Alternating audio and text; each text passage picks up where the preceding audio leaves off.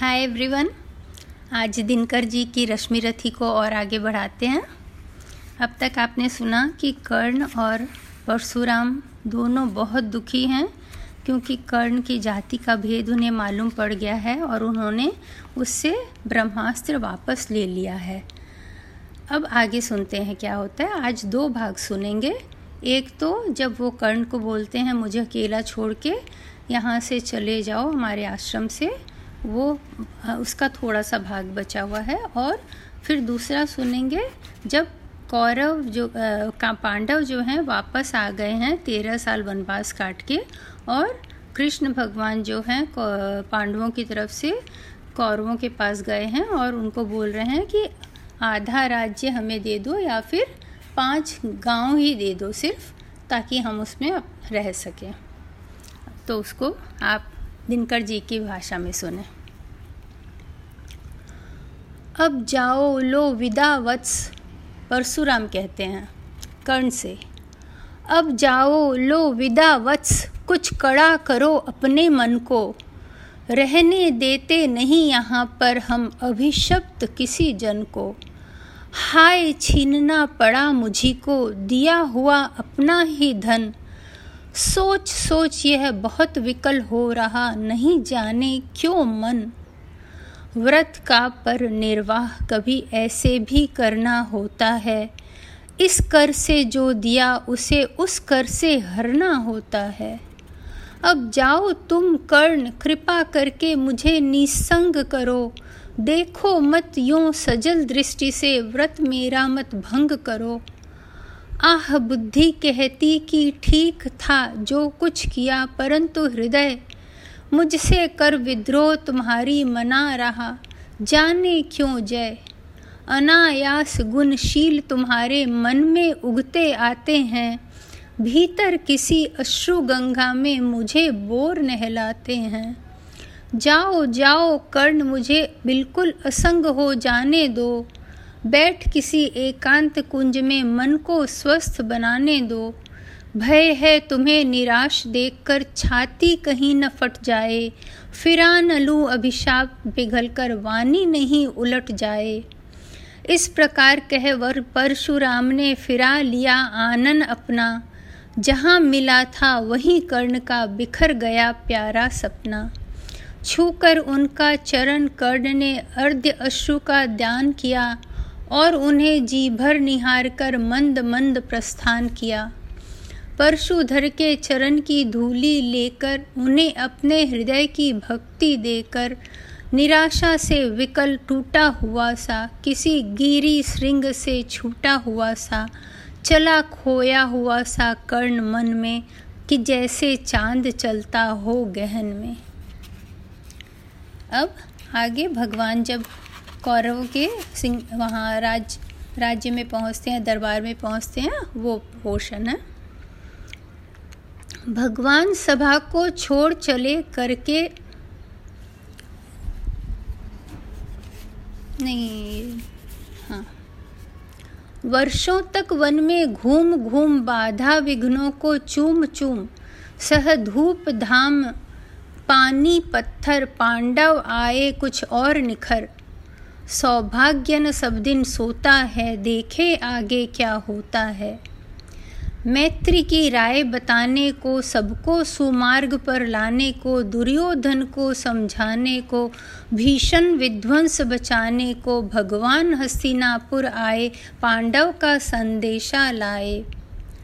दो न्याय दो न्याय अगर तो आधा दो, पर इसमें भी यदि बाधा हो तो दे दो केवल पाँच ग्राम रखो अपनी धरती तमाम।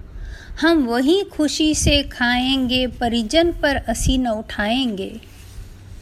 दुर्योधन वह भी दे न सका, आशीष समाज की ले न सका, उल्टे हरि को बांधने चला, जो था असाध्य साधने चला।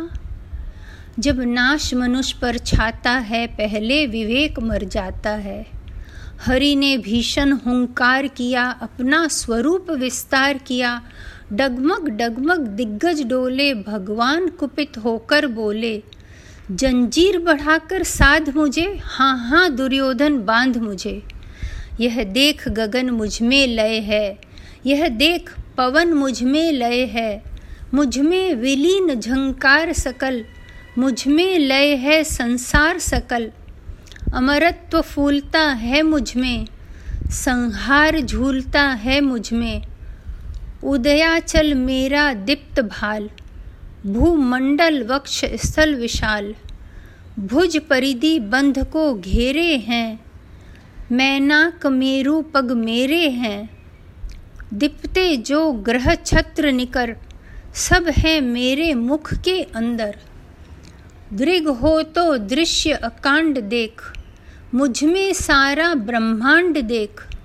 चर अचर जीव जग छर अछर नश्वर मनुष्य सुर जाति अमर।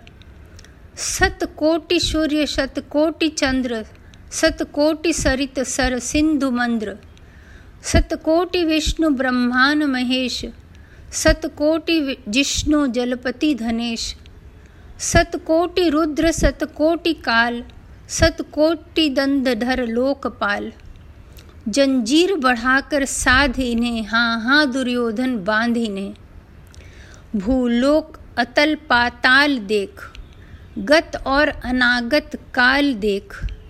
यह देख जगत का आदि सृजन, यह देख महाभारत का रन मृतकों से पटी हुई भू है, पहचान कहाँ इसमें तू है। अंबर में कुंतल जाल देख पद के नीचे पाताल देख, मुट्ठी में तिन कालों देख, मेरा स्वरूप विकराल देख। सब जन्म मुझी से पाते हैं, फिर लौट मुझी में आते हैं। जिह्वा से करती ज्वाला साघन, श्वास में पाता पवन, जन्म पवन, पड़ जाती मेरी दृष्टि जिधर हंसने लगती है सृष्टि उधर। मैं जभी मूंदता हूँ लोचन, छा जाता चारों ओर मरण बांधने मुझे तू आया है, जंजीर बड़ी क्या लाया है?